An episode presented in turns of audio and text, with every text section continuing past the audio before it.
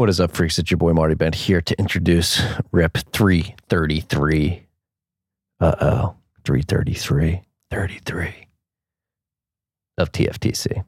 I sat down with Jamie, the storefront guy, to talk about bringing beautiful design to small towns, to strong small towns, and to bring a Bitcoin standard to these small businesses, to these small towns. It was a great conversation. Uh, Jamie's from Ecuador. We talked about hyperinflation in Ecuador 20 years ago, what that was like, how the lingering active after effects are, are still there today, how he's seeing some similar trends here in the US now that he lives here and is uh, paying close attention to the economy, uh, the monetary system, and the government's reaction to uh, the losing control, essentially. And I think the shining message here is that we need to bring beauty back to the world, and we need more and more people to realize that trying to control complex systems in a top down fashion is simply untenable in the long run. It does not work. We need to give power back to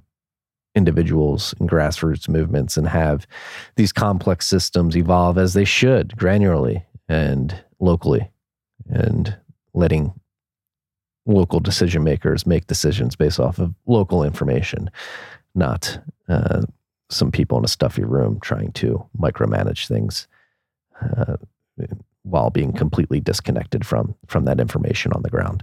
Incredible episode. And Jamie's doing some incredible things again to to make small businesses stronger, to make small towns stronger, and to do that via good design, urban design, and incorporating Bitcoin into these local economies. Uh, a lot of a lot of alpha here. If you're if you're living in a small town, running a small business, and looking to to make things better for your for your town, your particular situation.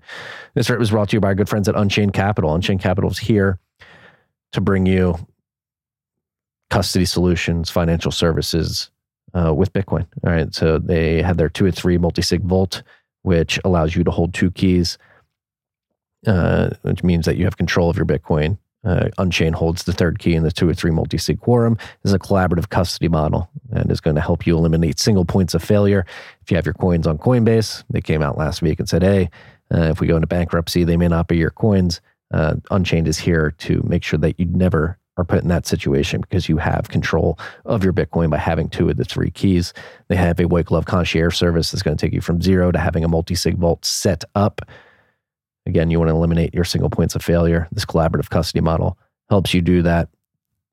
Go check out this concierge service if you haven't already. It's going to come with multiple video conference calls. It's going to come with hardware wallets. And then at the end, when your vault is set up, they're going to dump a thousand cuck bucks worth of sats into the vault. Uh, they just rolled out a new dashboard for anybody taking advantage of their lending services to help you visualize where your collateral is. This is a very helpful tool, uh, very good UI update. Uh, and it really highlights how much Unchained cares about their customers on the lending side specifically. They do not want you to get margin called. Uh, they do not want you to lose your sats. So they built this tool to help you better monitor where your your loan collateral is and, and when you need to top it up or pay off your pay down your principal um, to make sure that you do not uh, lose your sats. So go check out everything they have going on at unchained.com. This rip is also brought to you by good friends at Braiins. Braiins. Braiins, the team behind Slush Pool, the oldest mining pool in Bitcoin's existence, still here to this day, the stalwart of the industry. They're also the team behind Braiins OS Plus firmware. Uh, if you have an ASIC that is compatible with Braiins OS Plus firmware, you should download it and use it because it's going to help you stack more sats because it's going to help you become more efficient and produce more hashes with your ASICs. Uh, yeah, it's as simple as that. You're leaving sats on the table if you're not using Braiins OS Plus firmware and it's available to you. Go to braiins.com, B R A I I N S.com to check out uh, everything they have going on from Slush Pool to the firmware. Their blog has incredible information and resources. They're putting out good content on the state of the mining industry and in particular nuances that exist. And then they have insights.braiins.com, I N S I G H T S dot B R A I I N S dot com, where you can get a one stop shop to figure out everything that's going on in the Bitcoin mining world in terms of hash rate, difficulty, hash price, hash value. They have profitability calculators, cost calculators to help you monitor and plan out your mining operation. Go to braiins.com to check out all this. This rip is also brought to you by good friends at Hodl Hodl. Hodl Hodl is here to bring you a lending service with no KYC, no AML. It also leverages Bitcoin's native multi sig properties to ensure uh, that your Bitcoin is not being rehypothecated. You put your Bitcoin up in a two or three multi sig escrow account. You hold one key, your counterparty in the loan holds another key, and then Hodl Hodl holds that third key. You do not have control of your Bitcoin in this two or three escrow account. However, since you do have one key, you have visibility into the account so that you know if you're paying your your loan back at the end of the day. Once you do, your sats are going to be sent back to you. You know they're not moving. You know they're not being rehypothecated. Put your sats up, you get stable coins in return that you can go spend. Um, and as long as you're paying that loan back, you're going to get your sats back at the end of the day. Again, no KYC, no AML. Go to lend.hodlhodl.com to check out this platform. Also, the Hodl Hodl team is bringing the Baltic Honey Badger Conference back this year. Uh, it's going to be beginning of September in Riga, Latvia. Uh, I've been before. It's one of the most high signal conferences in the world. Uh, it's an incredible event. I highly recommend traveling to. I'll be there this year. Um, I do not have the website off the top of my head. I believe it's Baltic Honey Badger conference.com. I could be wrong though. I got to double check that. Just search Baltic Honey Badger Conference in your preferred search engine and it should pop up. Um, so yeah, go check out the lending platform. Go check out Baltic Honey Badger Conference. It's going to be beginning of September uh, this year, I believe September 3rd through the 6th, if I recall correctly off the top of my head. Last but not least, this rip was brought to you by good friends at Crowd Health. All right, Crowd Health is a great way to uh, to opt out of the traditional of the health insurance uh, industry. If you're not happy, if you're paying high prices for health insurance, Crowd Health is an alternative way to pay for your your health care. Uh, basically, what you do it's a it's a crowd crowd funded healthcare platform where you um, you, you basically pay a monthly uh, amount depending on what your situation is. If you're single, if you're married, if you got children, uh, you pay your monthly fee. It goes into a dedicated bank account that you control. You can always take take back at the end of the day. Um, and uh, basically, if you ever have a medical expense, you you say, "Hey, I've got to pay this medical expense." You pay the first five hundred dollars, and then Crowd Health presents it to the rest of the community. And They say, "Hey, Marty is looking to pay for this medical expense. Can X number of people throw in Y number of dollars so that we can pay this?" They've had hundred percent of their bills paid to date. Uh, they're also incorporating uh, a Bitcoin standard into this. Uh, so they're, they're, creating a special community for Bitcoiners who would like to pay that monthly fee, fee and put a portion of that that fee into Bitcoin month on month, so that they're they're holding Bitcoin alongside cash in their crowd health balance, so that they can potentially um, speculative attack their future healthcare costs. So if their crowd health is moving to a Bitcoin standard, uh, they want more Bitcoiners to get involved. You're looking for alternatives. If you think you're paying too much for healthcare, if you're looking for a uh, a, a, provider that is going to actually do what they're supposed to do, which is help you negotiate prices lower. This is what Crowd Health does. They do it really well. I had Andy Schoonover on the podcast a few weeks ago.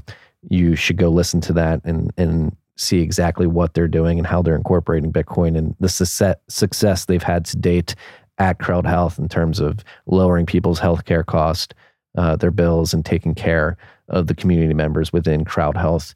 Uh, if you go to joincrowdhealth.com slash TFTC and you're one of the first thousand to sign up for this uh, this special offer, you're going to get uh, $100 as your baseline fee for the first six months, which is an incredible deal.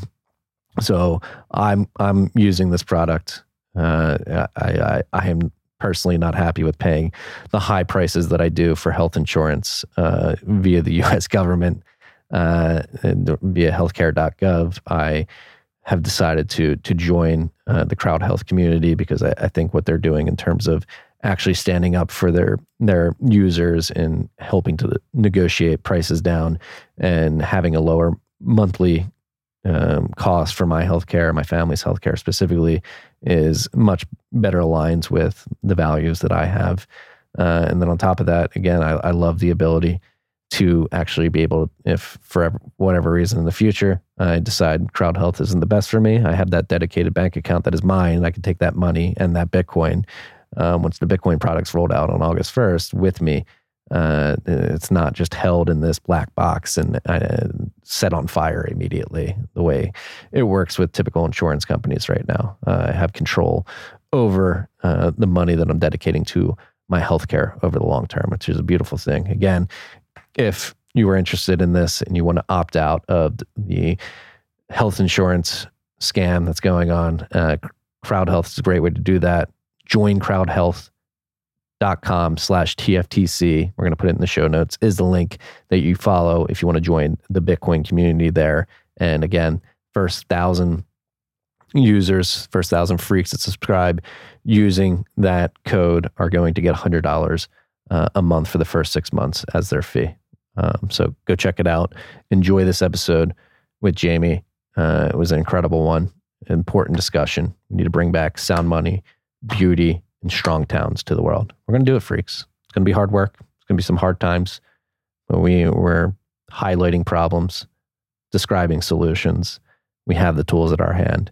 It's just you got to get up off the couch, get up out of bed, get up off your ass, and get it done. Jamie's getting it done. I think you guys are going to love this rip. Enjoy it.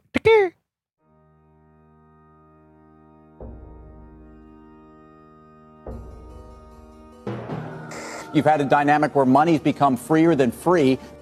If you talk about a Fed just gone nuts, all, all the central banks going nuts. So it's all acting like safe haven. I believe that in a world where central bankers are tripping over themselves to devalue their currency, Bitcoin wins. In the world of fiat currencies, Bitcoin is the victor. I mean, that's part of the bull case for Bitcoin. If you're not paying attention, you probably should be. Probably should be. Probably should be. What is up, freaks?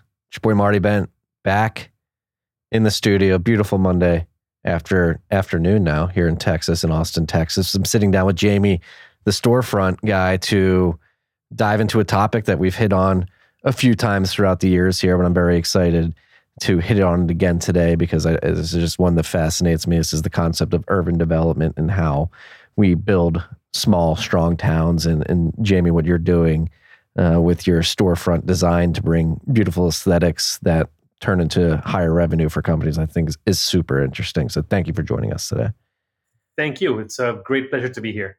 Oh, well, uh, let's jump into it. We were just talking about like revenue per square foot uh, that I was uh, we were essentially recording a podcast before we hit record, as typically happens with these uh, these shows. But we were talking about Chuck Marohn's Strong Towns and the concept of revenue per square foot and how it's a bit counterintuitive. You'd think big box stores like Walmart would be much more profitable, but it turns out uh, the small business is actually has an advantage in terms of revenue per square foot because of what they're able to do in terms of utilization of their space and turning that into profits.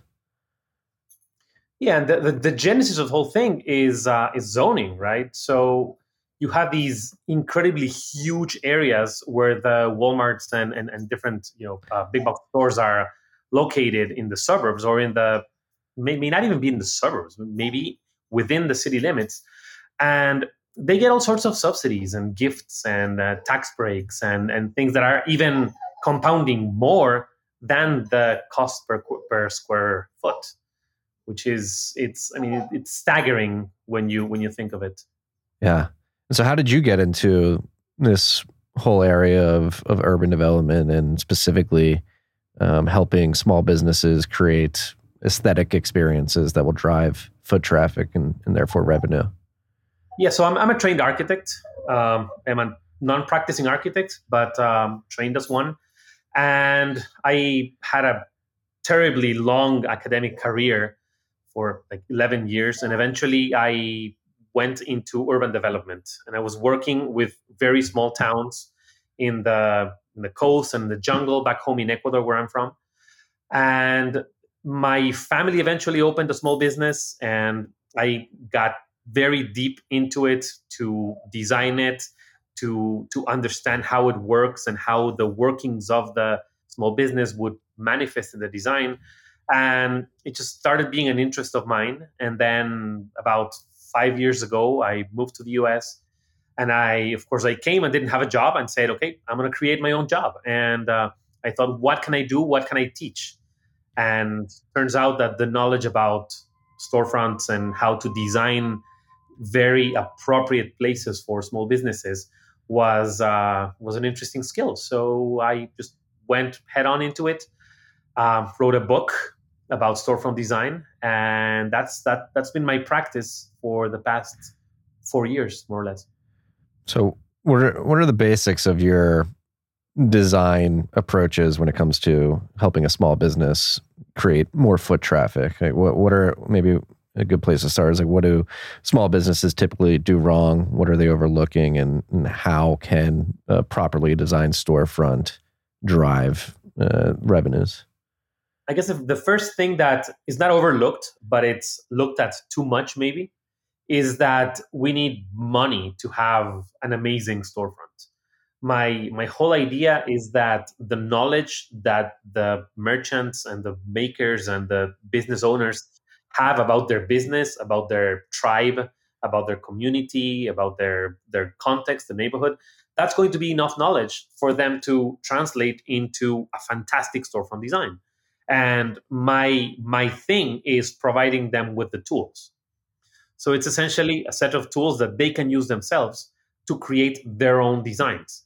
I am there if they want me to, but I trust their knowledge to be able to do it themselves. So that's, I guess, the the the main thing. People see it as a as something you achieve with money, and I see it as something you achieve with passion for what you do. You just translate it.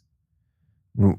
And so, what are some of the low hanging fruits that small business owners can do to to help? Because I was explaining to you, like my parents own a coffee shop in a small town, and so whenever I see uh, things that you're posting, I'm always like sending it to my mom and dad. I'm like, hey, think of this, think of this. Uh, and they actually had, had an interesting thing in terms of like storefront aesthetics, there was a, a campaign in our town to get artists to do like stencil drawings on the windows to make them prettier and draw uh-huh. people in like good like landscape um, drawings that that looked really cool and, and made it seem like you were supporting local artists in the community. That's probably one of the the lowest hanging fruits. Just uh, anything you can do to drive attention towards the window, towards the door, that is going to get you more people through the door and that's that's a huge thing the the the huge the first huge thing that i recommend always is to look at your sidewalk look at where you are and bring a little bit of the store outside. Create a table that has i don't know books publications plants a little bit gifts sweets for the kids or whatever that people can interact with your brand. And people interacting with the brand it means you're you're building something much more than a transaction. You're building a community. You're you're you're putting something out there that people will relate to later without even needing to purchase something from you. So that creates a strong following base that creates a strong community and having a strong community is what for example if government comes back and closes all the stores again they will have their following and and the following will be eager to keep patronizing them in in different ways. So uh, that building that engagement in, in in in different ways than just a transaction that's a good one yeah that's an interesting topic you bring up is the uh, the forced lockdowns of all these small businesses. What what was your perspective on that and having a sort of finger on the pulse of small business industry? What did, what did you see in terms of the effect that that the lockdowns had on on these small businesses? So it was absolutely devastating for the for the morale, I guess, of of local businesses to see um, Target and Walmart open. I don't know if I can say the names of the stores in your show. Yeah, you can. Walmart's open, yeah, uh, and uh, as essential businesses and mom and pop convenience stores closed as non-essential uh, businesses it was it was super hard on them and, and, and the morale they were they were really hit it was a low blow and so they were they were trying to they were they were looking at a very very long tunnel of reopening because we thought it was just going to be two weeks and then the two weeks turned into two years Uh, so I went in and designed a tool to help them reopen. And the, the whole idea was reconnect with your initial passion, your initial inspiration to open your business, and reopen it as something stronger. And think about different channels. Think about uh, uh, how to build a community. So whenever something like this happens again, which may happen tomorrow, government may decide that uh, non-essential businesses are being too tough on the environment or the or the climate, and then closes up again. So uh, they need to have other channels of communication, and they need to ha- to have open channels and free channels of communication with with their with their customers, so they can keep selling. So that was that was the thing that that uh, struck me as, as as saddest was the the morale that was hit really really hard, and of course they had to they had to put all their attention and energy in in in compliance with all these uh, loans, the PPP loans, and uh, and the, the, the reopening schemes and of course still payroll and taxes and, and, and mortgages and all these things that are that are on the on the back office i guess. So that giving them something for the front office that they could look at giving them something that their customers can, could relate to and, and and and be happy while relating to that was a, a big light at the end of the tunnel. Yeah it was really messed up that the government sort of picked favorites and allowed those big box stores to stay open and really i mean it, large number of small businesses were forced to shut down throughout all of this. And i think the discarding of small businesses particularly which is the backbone of the american economy is the is. the, entrepreneur in a local town um, supporting their community giving it yeah. life like how how imperative are small businesses to a well functioning society in your opinion? Especially in smaller towns, they are what happens in small towns because the communities, the, the, the local economy is going to be modest. It's not going to be, you know, New York City type of economy of billions and trillions of dollars. It's going to be a modest economy. So having these modest businesses that are working honestly to really bake a few cakes, uh, I don't know, fix a few pipes and things like that. Those are the real businesses that are the backbones of the of the of the community. So it's it's it's very important that that we allow them to stay open, which is very different than helping them be open, right? So on the one hand, we are giving them all sorts of facilities and and and and uh, earmarking money in Congress for for huge grants for small businesses. And on the other hand, we're saying, okay, you can only open your business if it has a space minimum of five thousand square feet. And you go to the town and you're looking for something because your operation would be your your budget and your operation can function in 600 square feet but then the minimum of the town is 2500 you're really not going to find anything there. And towns that do not accommodate the tiniest of the tiny entrepreneurs those are the ones that are not that are they are encouraging the walmarts and targets of the world. So i mean you mentioned zoning earlier. Is that what comes into this is zoning and um, sort of the specs that local government forces on it does. It does. I think it's a. Uh, think most most of the of the decline uh, of decline and struggle that we have in local economies in this country is because of regulation.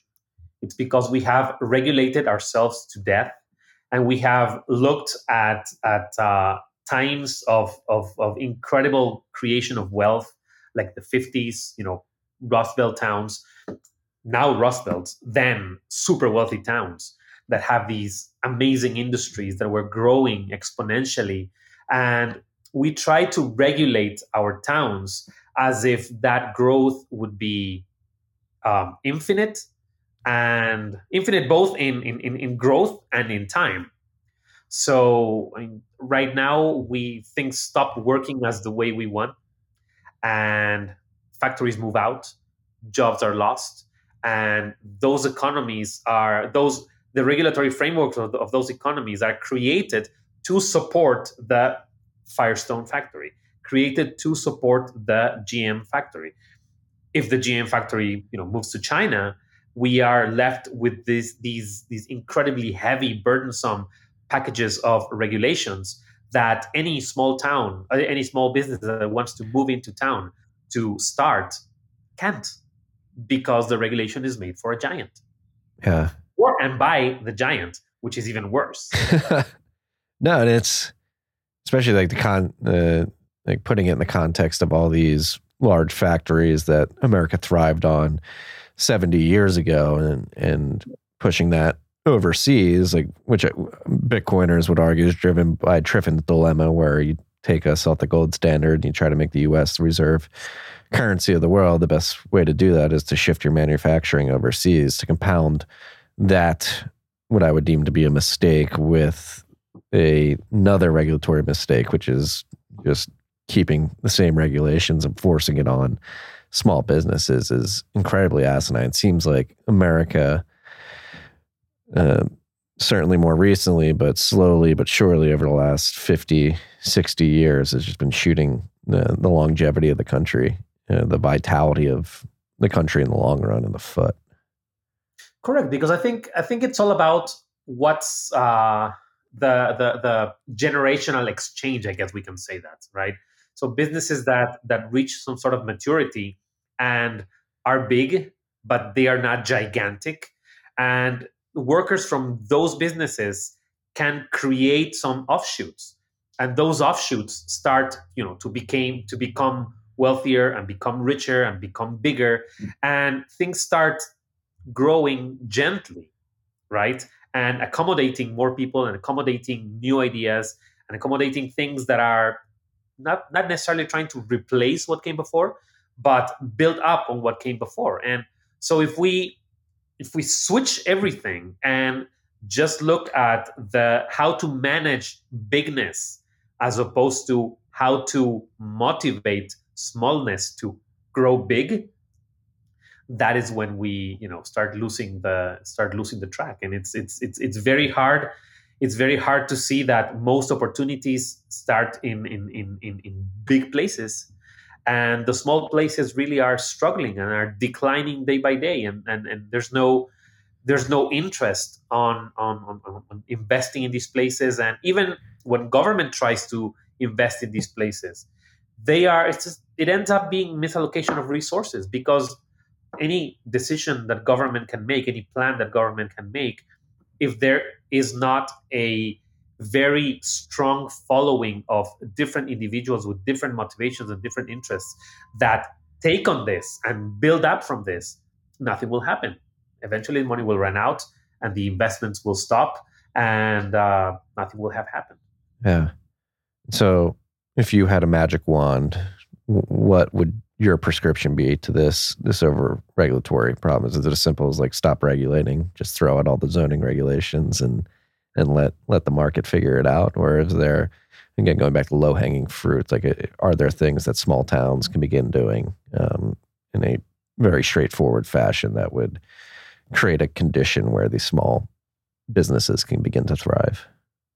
Correct. So uh, i guess i mean if you if you follow my my twitter account you'll probably have found a few a few tweets that say dump the zoning code but I don't think it's it's it's that easy to just you know get rid of an entire regulatory framework that a city has been functioning in.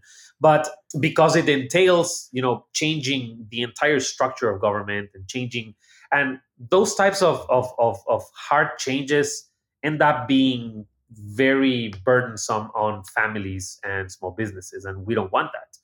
So i guess small things that they could do is for example eliminate parking requirements um, give some some sort of or look at look at the strong towns idea of of revenue per square foot and and and create policy looking at that revenue per, per, square foot and thinking that a little coffee shop in the middle of downtown paying more per square feet than a huge Walmart in the edge of town is not only unjust but it is not conducive to a startup economy, not conducive to an economy that is uh, that is uh, motivating new ideas to come to town and start building up in town. So one thing that I would do is, for example, I would I would defer property taxes literally to zero if there are makers, craftsmen, artisans that are coming into town and creating live work spaces in Main Street. So what is a how would you define a live workspace? Yeah. Live workspace is essentially a small commercial space downstairs that can be a manufacturing uh, uh, manufacturing company, could be uh, I don't know design studio, anything that that craftsmen uh, um, uh, makers or or, or, or uh, creative people, basically artists, can can can put on, and then they would live on the same building on the second floor or in a unit in the back.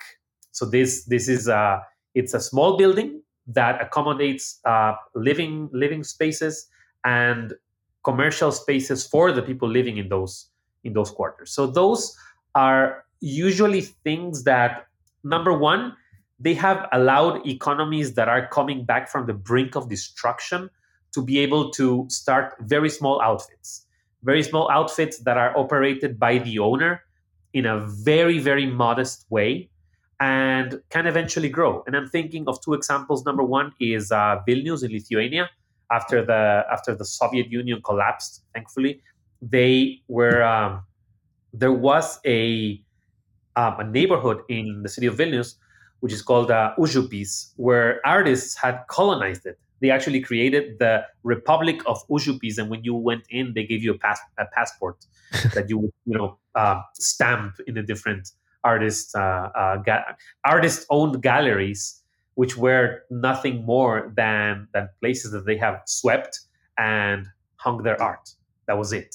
It was very precarious, but it was it was great for them to start showcasing their things they didn't need to, uh, uh, you know, apply for lengthy permits and pay for for licenses and stuff like that.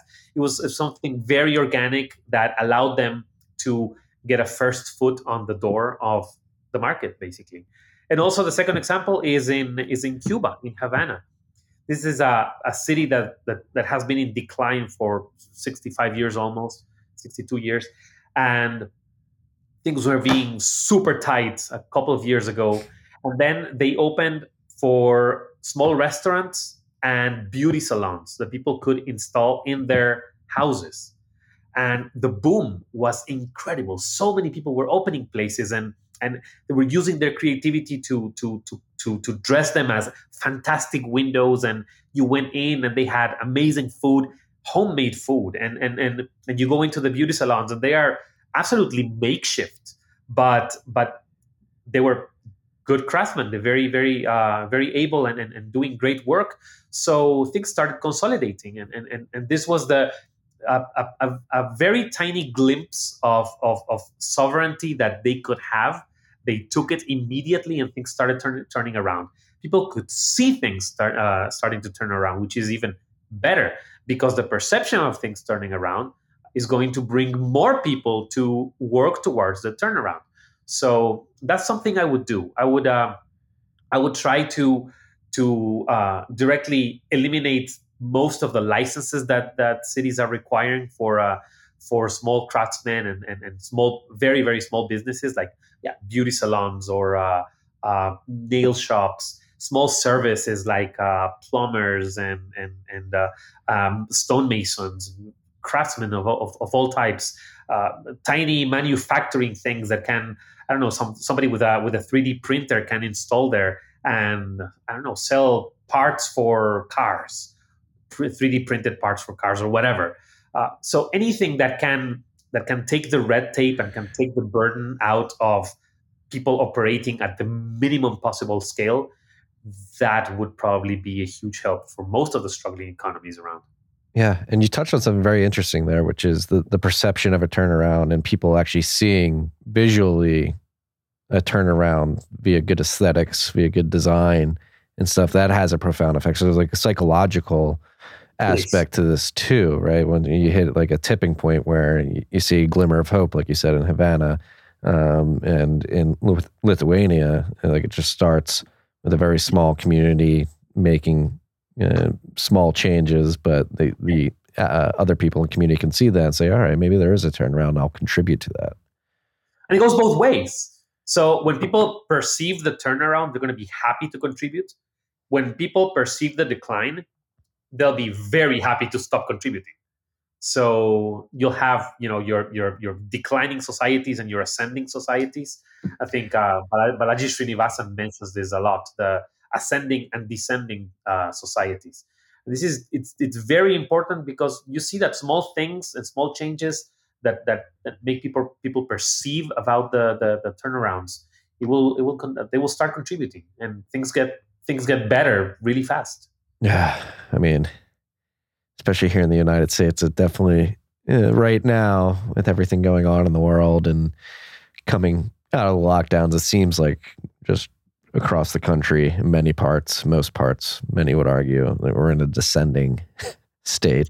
And so that's the one thing I think about often and why I focus on on Bitcoin a lot is like how do you stop that degradation and, and begin to turn it into an ascending uh, community. Correct.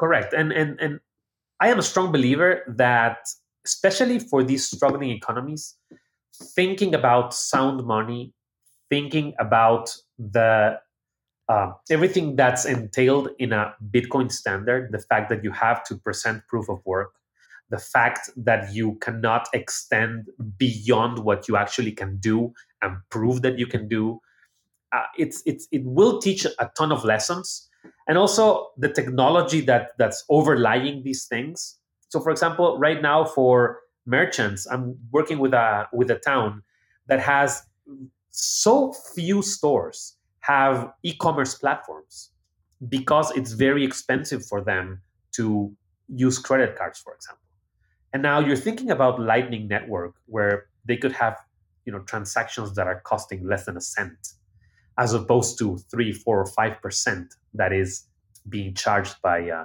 by the different payments options i think it could be amazing and open incredible doors of opportunities for small towns to start thinking about these things yeah. And so it's how, because that's why I love following you because you're doing this really cool stuff on the urban development side of things. And then you're a Bitcoiner as well and have been for a while. And you're thinking about how to implement this into what you're doing in terms of helping small businesses and communities. And that's something that we've been beating the drum on here for quite some time is like, well, it's nice that countries like El Salvador are making Bitcoin legal tender and uh, it's it's getting adoption by publicly traded companies. Like if this is really going to succeed, it needs to be grassroots at the small local community level. And you are thinking not only how to build small, strong small communities and, and businesses, but how to implement a Bitcoin standard into those businesses. Exactly. I think it's uh it's it's a it's a huge task. It's a huge task because you not only need to talk to them about the, the, the technology and how the technology can help, but also to the entire mindset that requires someone to adopt in order to you know understand these things. It's uh, it's very uh, if you think about it, it's not counterintuitive. The fiat standard is more counterintuitive, but since that's what we are, the Bitcoin standard starts to be counterintuitive, and it's uh, it's it's hard to talk to people about it. I had a an, an episode yesterday in which I offered to buy a beer to someone who has a very ample platform talking about urbanism and uh, uh, how to how to create better cities and he was he was deriding of course as many people are deriding bitcoin online so i said dude i'll buy you a beer and if you if I don't make sense by the time I'm done, I'll buy you a second beer. And his reply was, I don't drink beer and I'm better off doing something else.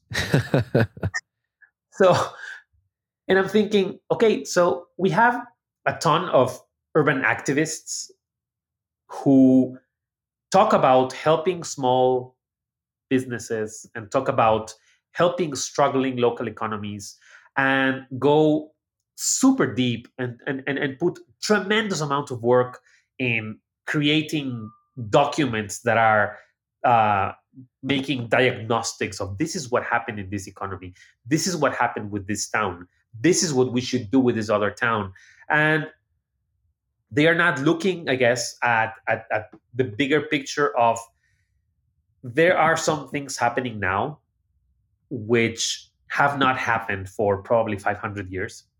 The convergence of things that we have now of of, of, of external burdens and and and uh, and uh, beliefs that I'm going to say some people are more passionate than others with beliefs and uh, the, the, the convergence of, of, of, events and, and conditions, I guess, hasn't happened since probably five or six hundred years ago.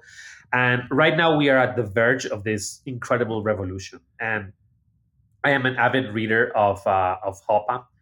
And uh, he wrote a little book called the um, A Brief History of Man. And one thing he, he says there is that most of the significant revolutions that man has had have not been technical revolutions, but they have been cognitive revolutions. So think about the agricultural revolution.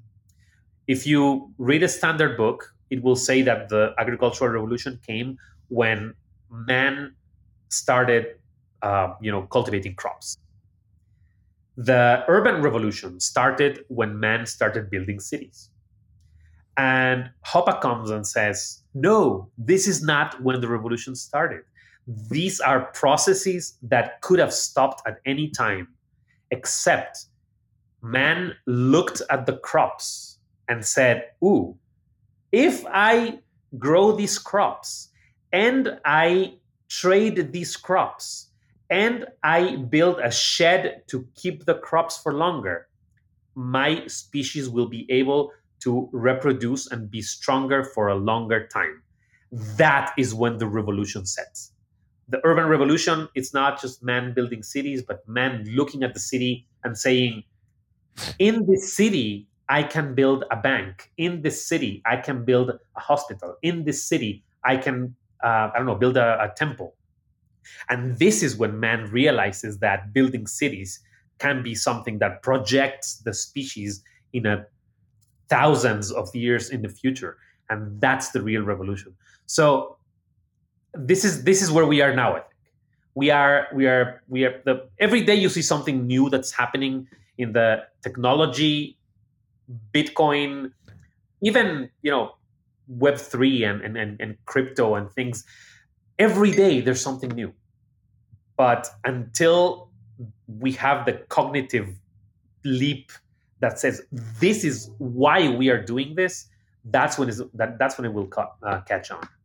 What do you think we need to get to that cognitive leap? I think I have my. Th- I mean, I think there's also like natural processes happening in the traditional system with inflation hitting consistent highs month in and month out. You the supply shortages due to the economic lockdowns and the disruptions to the supply chains that they brought with it, and um, the fact that we have um, a president who cannot speak and seems to be going through a very obvious degenerative uh, uh, mental decline.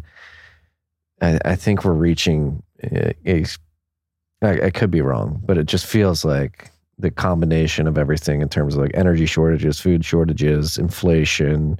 Uh, it seems like we have a leader that isn't very strong or mentally uh, capable of leading is going to force people to ask how did it get this bad? And what is how can we prevent this in the future? And then bitcoin's waiting there like we need to fix the money. I think you're right. I think uh, bitcoin will be waiting there when things really collapse. But i it's it's very hard to grasp the collapse. Having having had the opportunity to to uh, i have you know family in, uh, in, in, in different places that have seen collapse, very truly horrible collapses. Um, talking about Eastern Europe, some economies in Latin America that have been destroyed completely. You don't really grasp the nature and extent of the collapse. So when things happen, you're just you open the paper right now. You open your iPad and you read the the that day's news and uh, so I don't know, inflation is 51%. You're like, oh, inflation, this is really bad. Okay, let's go to the store. Um, yeah, I don't know. Hamburgers are twice as expensive today than they were yesterday. Yes, bummer. Let's go. Let's go have a hamburger. So you really don't grasp the nature and extent of the collapse until it's too late. This is also what, what Chuck Marohn says. It's going to collapse gradually and then suddenly. But the suddenly, it, it it's just a, it's just a horrible thing that I don't wish on anyone. My my country went through one of those. It was it was brutal. It was brutal. It was it was still there's there's a there's a effect to this day over 20 years after the collapse still things are happening today that are uh, uh, you know direct effects from that collapse and i i don't think it's enough to build a strong enough bitcoin uh, environment that will be waiting for the collapse. I think we need the 95 thesis of of, of luther. Uh, we need the the moment in which someone really says something that will click and, and it will make a click on millions of people that have been huddling for over a decade now. And and they say yes that's what it is that's what it is and and, and now i'm going to i guess only sell my meat with bitcoin I'm only going to uh, accept payments in Bitcoin. I'm only, I'm not going to accept fiat money. I'm, um, governments are going to, it, it, will be a domino effect, but we need the spark. Yeah. We just need the spark. Yeah. And you can't predict the spark. You'll just know it when you see it. Correct. You can predict it. Yeah. We have to be waiting though. We have to keep building the environment. We have to keep, you know, making Bitcoin stronger and and and uh, I don't like the word, but evangelizing about Bitcoin and and and, and telling everyone you can and orange pilling as many people as you can because it I especially if you truly believe in it, especially if you truly believe that it is it is an entire change of mentality. It's uh it's it's one of those cognitive revolution moments when when people really realize what what Bitcoin is is about, and the more people we we we help realize that, it's going to make it easier, and there's going to be more people working, and then more chances that the spark will come. So, how did you personally come to realize it? What what was it for you? Well, for me was 2011. I purchased into Mount Gox, and then yeah. so I I think it was like a hundred bucks a pop, which would have been fantastic these days. But anyway, um, so uh, I'm gonna say I lost like a thousand bucks. I'm not gonna say I lost like you know three million dollars, but um, so it, it it's a slow realization when not because of Bitcoin. Interestingly, it's not because of Bitcoin, but because I guess of studying economics. I have a very good friend and, and, mentor who is he's younger than I am, a little bit younger than I am, but uh, but he's a good friend and mentor, and he is a very staunch Austrian economist, mm-hmm. and so getting to read things that he feeds me and getting to to realize things not because he's saying these things but along the readings that i get to do uh, it it was it was a slow thing that I guess from probably from 2010 to 2014 it was all about you know changing opinions and, and and moving up and down on the scale of i guess going from the left to the center to the right to everywhere and then saying oh it's none of these things. It's none of these things and it's it's all about common sense it's all about freedom. It's all about letting people do their thing and not raising an army to force them to do my thing. And Bitcoin just, you know, fits perfectly on that. And then you start realizing the other things that that that that that are very similar.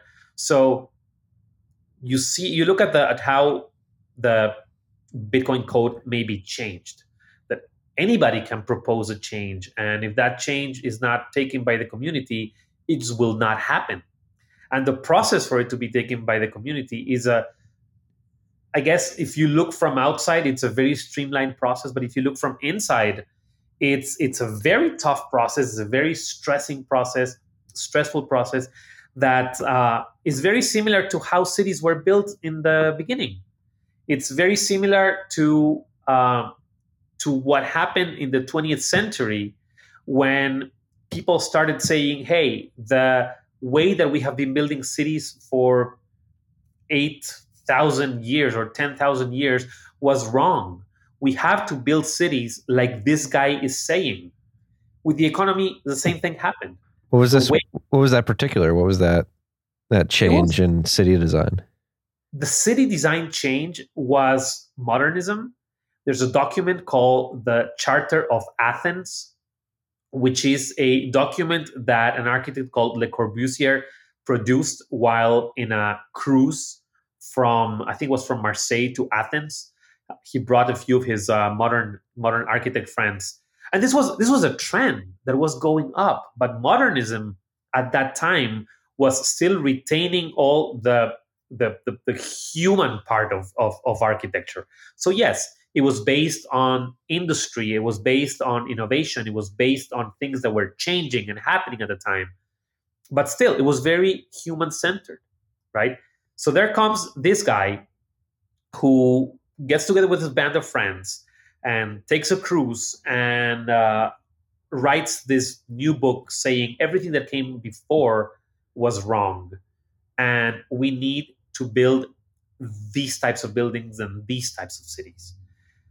And I'm going to give him the benefit of the doubt of, of, of thinking that he really wanted he really wanted to solve some of the problems that cities were having and these were pollution and uh, uncomfortable uncomfortable quarters for uh, immigrants and tenements for workers it was it was really cities were not very nice but they were coming around. They just wanted uh, a leap instead of a process. And they staunchly believed that changing the way we build cities would have no effect on the way we use cities, so that these new shiny uh, plastic cities would be great for everyone. Turns out they weren't. and, and academia very gladly adopted these ideas. So everything that you study right now when you go to architecture school is going to be modernism. There's even schools that don't even go into the the, the classical and, and, and Roman and Renaissance architecture because it's just not worth it for them. Because the the important part is the creativity and how we create something that has never been seen before. And it's just the same thing happened with the economy. We are going to create something that has never been seen before, that can be managed from a central bank, from a guy in a suit sitting somewhere in a dark office on top of a penthouse looking overlooking the city. And he has a, a, a, lever that he pulls and things happen you know as he pulls the lever. And nutrition is the same. If you look at, at, at how we are fed at this time what what is allowed, what is not allowed, what is pushed, what is recommended, what is uh, what is not recommended, what is forbidden. Even it's it's the same. It's the same thing. So look at almost any area of of, of human action at this point, and starting after World War One, we moved into this centrally planned, expert based uh, standard in which someone knows better and that someone's going to tell me what to do. So disregard the way we've been building cities for 8,000 of years, 8,000 years. This is a better way. Even though when you build those cities, you are effectively destroying small businesses, you're effectively destroying the the tinier moving parts of the economy that are the actual supporting parts of the economy. Uh, and, and you're just obliterating all sorts of all sorts of tiny components that that cities should have and must have to be able to keep growing. So, I mean, if you have slime mold and you see the slime mold growing and you put the slime mold in a petri dish and you just keep the petri dish, the slime mold will grow to a point and no more because it's confined. And this is what we have done to cities. Uh, and yes, I am comparing cities to slime mold because it's the same. It's, if, if you look at uh, if you look at experiments that they have done, a, a fantastic book by Steven Johnson called Emergence, where, he com- compares cities to uh, um, ant colonies and uh, and uh, slime mold, and it's it's super interesting. And then they they made uh, an experiment in Japan where they let the slime mold grow and find the best routes for trains in the Tokyo region. And really, the slime mold came to the same conclusions as the best Japanese engineers, which is super interesting. So it's not that slime mold is as intelligent as we are, but that we don't need to be any more intelligent than slime mold to be able to uh, um, to be able to create fantastic places and fantastic cities. So there comes the experts that say, no, no, no, no, no, this is not the way we should do this. There is a new way, and I will give you a very shiny, very bright, very beautiful new city that you will be happy on. But turns out this is absolutely arbitrary and is not is not following is not following a, a normal human continuum of, of evolution, and it's just horrible. It's just horrible. That's terrible. No, so it seems like every uh, every practice, every domain has its Keynes uh, coming from yes. it. yes, absolutely. And uh, man, like so, when it comes like aha moment, like a cognitive change, just like again, it's something I try to do here on this podcast and the newsletter is just try to put it in like a one sentence what you just described. What is the problem with architecture urban design food money? It is central planners trying to control emergent systems. Like we just need to get the idea and embed the idea that complex systems are emergent. And can never be micromanaged in a top down fashion uh, with long term success and just get the idea of central planning out of the minds of the masses. Like just notice that these systems are complex, complex systems due to their nature. At the end of the day, uh, human interaction is very similar to slime mold in terms of how it plays out if it's going to be allowed to play out. Um, and, and, you can't control that at the end of the day, yeah, unless if you want good results. Correct. And I think that the convergence will be interesting because things are slowly converging and and people will be forced sadly to acknowledge these things. So essentially when the supply chain gets really problematic and you are forced to go to the farmer to try to purchase meat and milk and go to the i don't know just go to the source and try to and and have a, an urgent need to understand how it works and that it's not something that the supermarket presses a button and you know milk and eggs appear. So you'll be able to you'll be forced to to to to understand these things. And then whenever there's the housing shortage gets really really bad and we look at so many beautiful structures buildings that we have everywhere in the country that are just sitting there waiting for someone and it's not like you you know do like this and and and and and beautiful buildings start appearing. No beautiful buildings take a long time and a lot of work but they are just sitting there and somebody will be forced to say okay my only chance is to go and fix that building myself and my only chance is going to be uh, ride a bike to the farm to purchase meat. And then suddenly the stonemason is going to say, "Yeah, I'll help you, but you can only pay me in Bitcoin." And the farmer is going to say, "Yeah, I'll sell you the meat, but you can only pay me in Bitcoin," because you know our our green things are going to be not very worthy. So uh, I think that the, the, convergence is going to force a lot of people to to to understand when there's when there's more than one thing that requires that cognitive leap. That that's that's going to be that's going to be dawning on many people. Yeah. That's why I, I, like to see things like the Beef Initiative down here in Texas, where um, Slim and, and, Cole Bolton, who owns the ranch here in Austin, I, I already buy meat directly from my rancher with Bitcoin. Um, and exactly. it's good to see these operators front running, front running this, right? Like, and that's why, like, my dad, uh, my parents are going to open up another coffee shop uh, in a small vacation island down the shore, and and my dad is telling me like, yeah, we're we're putting all the cash directly into Bitcoin. Like, uh, we may we're going to try to accept it. We're not going to force people to pay for it, but we're going to be rotating our reserves into Bitcoin throughout the summer. Um, and it is these small. And then suddenly. Excuse me.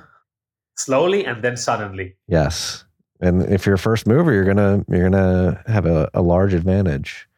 Because if Correct. you think, because if you think of this, like everybody's gonna. So you you mentioned, so you grew up in Ecuador, correct? I did. And they had a a, a crisis 20 years ago. What was uh, and you were saying it was terrible and the after effects are still being felt to this day. There's some lingering after effects. What is it like and how important is it that people understand that the suddenly part is not fun? It's it's it was it was it was really hard. So it's textbook textbook uh, uh, inflation. The government had no. I mean, the, the the only idea of government trying to do stuff was printing more money. Okay, so you will see that everything that I say is going to resonate with things that are happening now here. So the only thing that government could see itself doing was printing more money and also growing in different programs and, and, and, and the budget was growing. So they really needed to print more money. The exchange rate with the US dollar, when the, the first I remember was a huge thing, it was a dark moment when it passed 99 at that point. Sucres was the currency name and became 100. So you stopped seeing two um, two numbers, nine nine, and you start seeing three numbers, you know, one zero zero. This is this is something devastating for for for the morale of the people. And that started just going up and up and up and up and up. And the only response of government was trying to help more. And government helping more means government printing more. And at some point, it was completely untenable. At some point, it got absolutely impossible to manage. And inflation just, uh, not inflation, but the, the, the, the, the, the price increase started to be uncontrollable. And it went from probably less than a thousand sucres for one dollar all the way up to 25,000 sucres for a dollar. And this was, and yes, and this was in the process of less than a year. Okay. So if you would wanted to purchase a half liter bottle of Coke, which was 50 sucres at some point, eventually that started to be 2000, 2500. And of course, wages could not keep up. You could raise wages. You could raise wages, I don't know, 10%, 15%, which is a lot, right? You could, you could raise wages 15%. But then the inflation was 2000 I don't, I don't think we reached 2000 but it was probably 200 and and and that was just absolutely devastating and what happened is the economy was closed the government decided to put a corral on the banks so every bank was closed okay we did not have something like the FDIC insurance.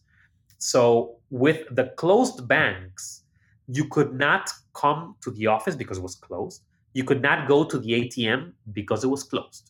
You could not get your money. Okay? And they closed the banks. They at, at that point, many people had accounts in US dollars. They froze everybody's accounts and changed those US dollars to sucres. The official exchange rate, I'm going to say, was probably 5,000. But the new official rate was 25,000. And whenever they made the change, they made the change at peanuts. So people who had $100,000 in the bank, which was, I'm going to say, 5 million sucres at that point, had the same 5 million sucres, but it was now $10,000. And you could not get them out. This was a, a, a, process of, I don't know how many days or weeks in which you could not access your money. So nobody could make payments. If you had a business, you could not pay your employees, you could not pay your rent, you could not pay your your providers, nothing.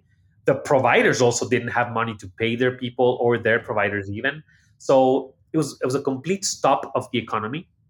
And whenever they opened, of course, the there was the people lining the banks to uh, making you know, huge lines around the banks to try to get some of their money was just devastating.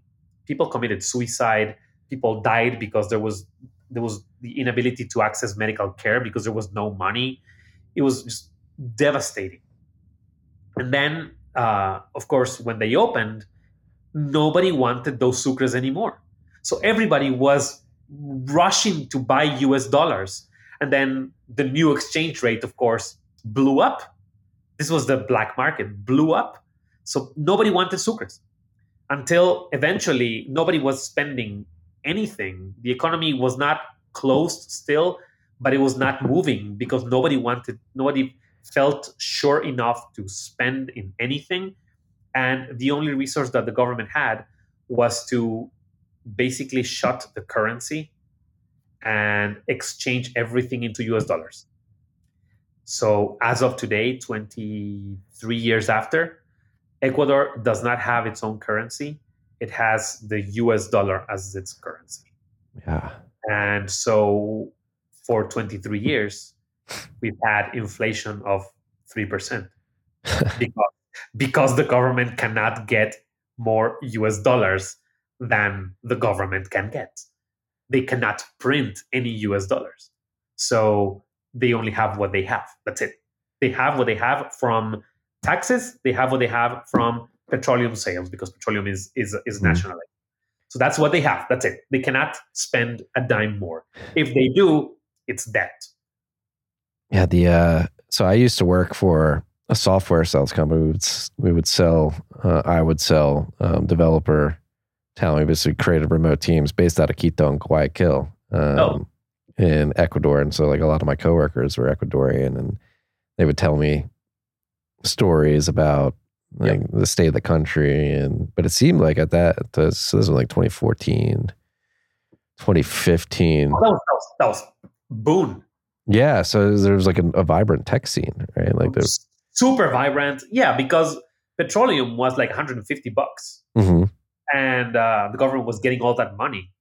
This was in the space of 10 years. They got more money than the previous, I think, like 50 or 60 years.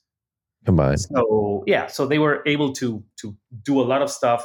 But then again, it was it was mostly government initiatives.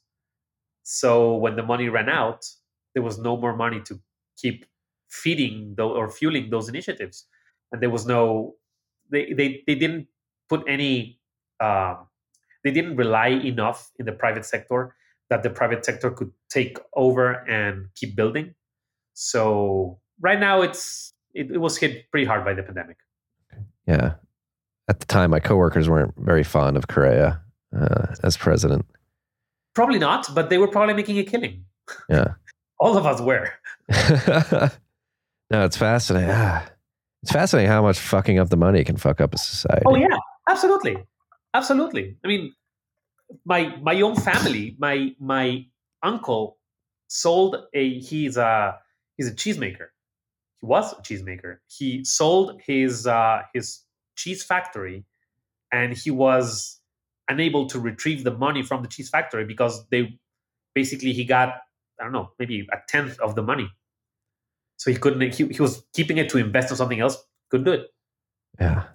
So it's, it's just devastating. I mean, it- this highlights the utility of Bitcoin in many aspects. It's scarce, 21 million. So your savings in terms of your share of the overall Bitcoin pie is never going to be uh, debased. Uh, you actually control, if you control your keys, the bank's not going to be able to freeze your funds and not allow you to access them. Uh, Correct. and and so I, I'd be interested to speak to in terms from the small business perspective, like what can holding business on the balance sheet allow small businesses and small towns to do? Uh, you just mentioned your uncle wanted to reinvest. I, I mean, imagine a small business putting a portion of their ba- balance sheet into Bitcoin and, and what that can do for them moving forward. I think for the for the very small businesses, changing their balance sheets or at least some of the balance sheets. Um, at this point, it's probably a risky operation just because we still are seeing a lot of volatility in terms of US dollars. If we look at the volatility of the US dollar, that's a different story. But at this point, you see the volatility next to the unit of account, which is the US dollars. So that's a thing. If, if, if, if, if the unit of account is not Bitcoin, then you will see too much volatility. And then small businesses that may need those funds uh, soon for, I don't know, just making payments or or supplying for their broken supply chains or whatever, it's probably in a different place. The way I see it is uh, uh, the technology that can help tremendously. Technology, especially with uh, with Lightning and uh, payments and, uh, uh, and and and the way for the way for small businesses to circumvent the high prices of banking and credit cards at this point. And then for the for the towns, for the small towns, and for the uh, yeah for, for for local economies that are that may or may not be struggling, I think that's where the key lies. So I'm thinking I'm thinking bonds. So uh, uh, some people invest in some people believe enough in the changes that a town is doing to invest in a bond. This is a private Bitcoin bond, you know, created by a local government uh, or an agency. People invest in this bond against the return that the work that the town is doing will produce in the future. So towns will have to get really busy by showing proof of work. So you will need to put on the work to show that you are bringing people, that you are bringing businesses, that you are becoming this labor hub that that will attract more people and will attract more innovative people that will create more things and will be able to lift the local economy to a certain point when local artists, for example, will be able to sell their art for much more than they are doing now. Local musicians will fill up arenas unlike they are doing now. Uh, local makers will have large operations, unlike the tiny uh, uh, garage operations that they have now. And if you invest in these bonds, the return that you will that, that the town will have will be great and the investors will be able to get some of that. So I see schemes that are sometimes I see they are like shitcoin type of thing. And sometimes, and sometimes I see that they are uh, much more, or they could be much more serious than uh, than they really are, like uh, like city coins. Mm-hmm. They, I try not to pay attention on the on the on the struggle of you're either a shitcoin or you're uh, uh, promising Bitcoin yields or whatever. But the figure, the figure of a local local Bitcoin, let's say local Bitcoin bond, that gets that gets put out there for investors who believe in towns enough to put their money there and then collect when those towns turn around and grow. So I think that's that's probably probably still you know, remains to be seen, but probably one of the one of the tools that could be harnessed to to help local economies. I think that some, I believe, somewhere in Nebraska or somewhere, one of the little towns is putting local art on NFTs, and by putting this local art on NFTs, they are actually selling rights to local public arts, to murals, to uh, sculptures, whatever. And when those local economies turn around and they get admission worthy, so that people can actually charge for those murals to be seen and charge for those sculptures to be experienced, then those bonds will gain in value more than just the value of the currency they're on. So more than just the you know, price of Bitcoin, but the value of the bonds because the art is growing the artist is growing at a pace that eventually makes them uh, admission worthy.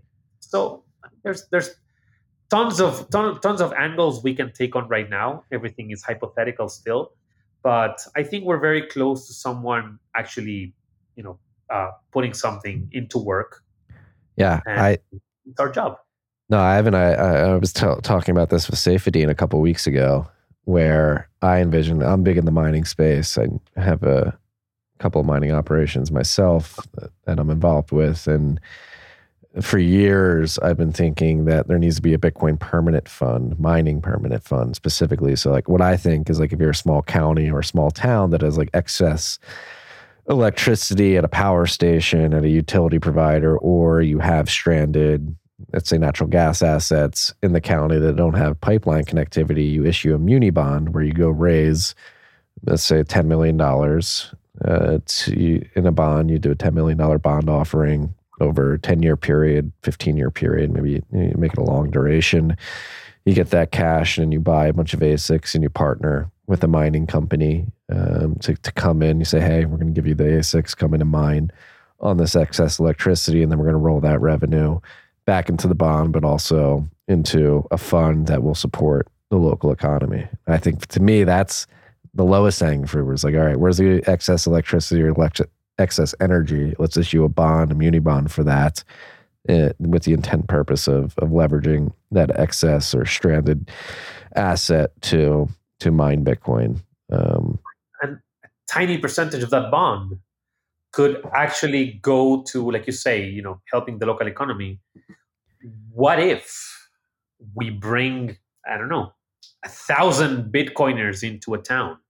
Move in, pick a building, fix the building, put your operation there. Can you imagine what I call it crowdsourcing? You just bring a crowd that will bring that will create an, an, an immense collective brain in that town. The things that will happen in that town, the ideas that will be exchanged, the the, the efforts, the, the collaboration, the, the the energy and vitality that the Bitcoin space has with a thousand Bitcoiners fixing buildings and, and, and opening businesses in that town. Just imagine that. It would be fantastic. Yeah. I mean, I feel like I'm getting a taste of it here in Austin, Texas. I mean, the, there's a lot of, it's more focus on people actually building like Bitcoin infrastructure instead of like small town infrastructure. But it, it does seem like great things are happening here just because you get a bunch of like-minded people together to to work towards a, a common goal, which is helping people get to that that that that moment where things flip and they're like, oh, I need to get Bitcoin.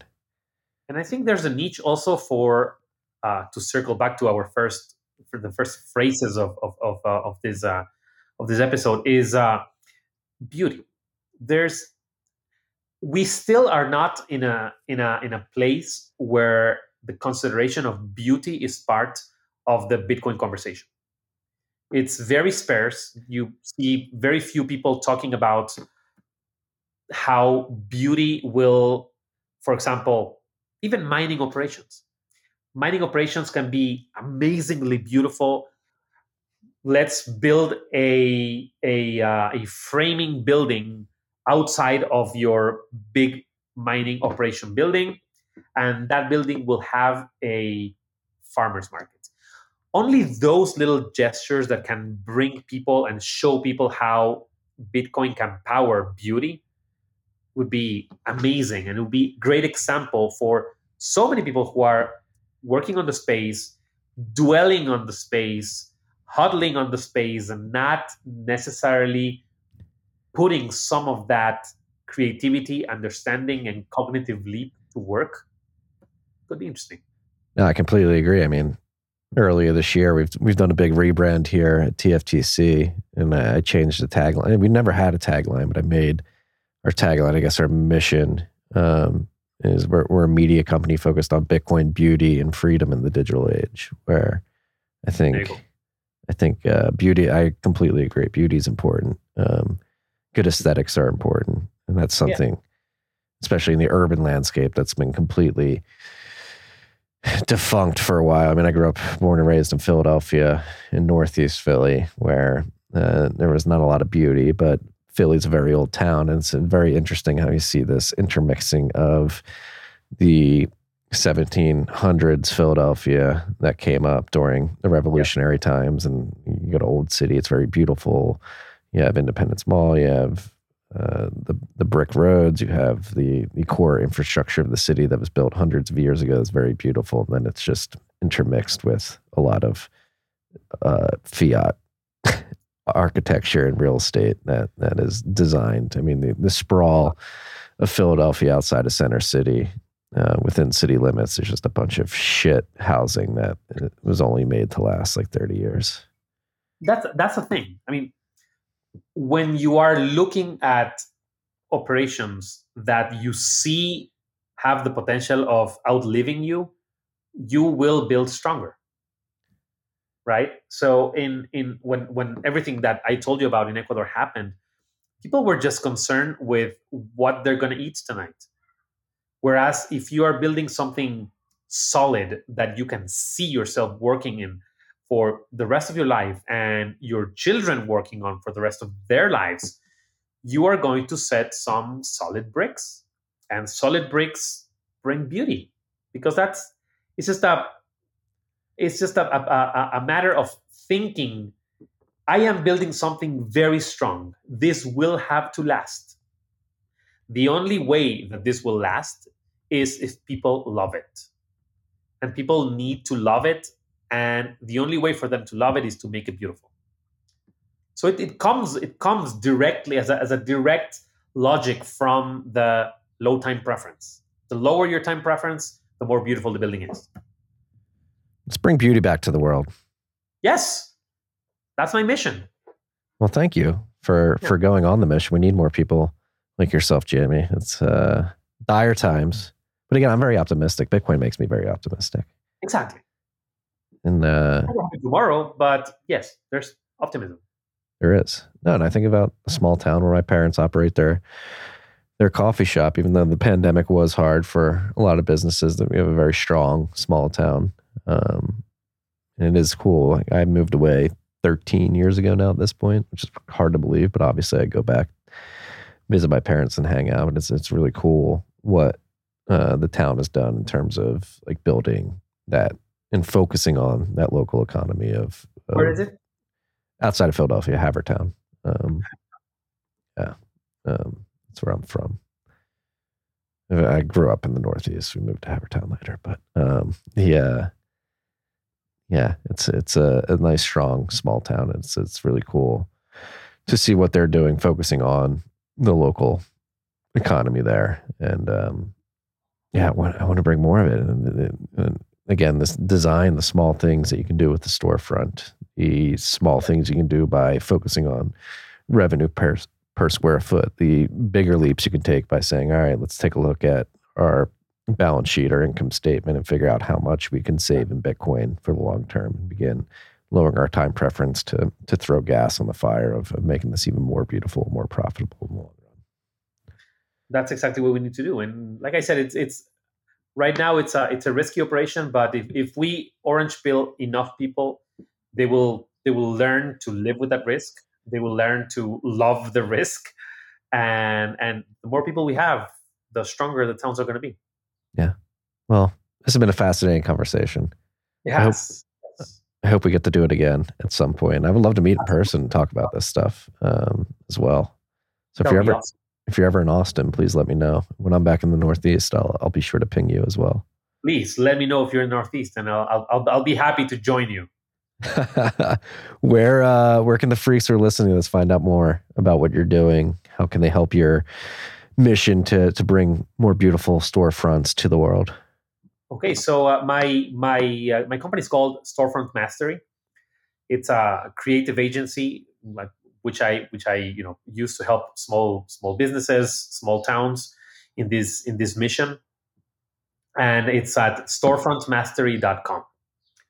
So if you if you go there, you'll find all the all the links needed to uh, to find me everywhere in uh, Twitter and uh, Substack. I keep a Substack which is called the Vertical Sidewalk, and uh, I'm playing with the sidewalk being an, a state of mind. So basically, the storefronts that are right to the sidewalk are the vertical part of it. So uh, It's called the Vertical Side uh, Vertical Sidewalk, and there I write mostly about um, um, storefronts, but I have a section that is about bringing Bitcoin into the urban space, which is uh, which is a task. So if you go to if you go to my website storefrontmastery.com, you will find all the links that are you know Twitter, Instagram, Facebook, everything. Go check it. Go check it out, Freaks Jim. You're doing very important work. Thank you. Uh, Thank you so much. It's uh, it's going to make the world a better place, I believe, in the long run. So again, thank you for that. Thank you so much, and very honored to be here. Oh, again, can't wait to do it again. That's all we got this week, freaks. Peace and love.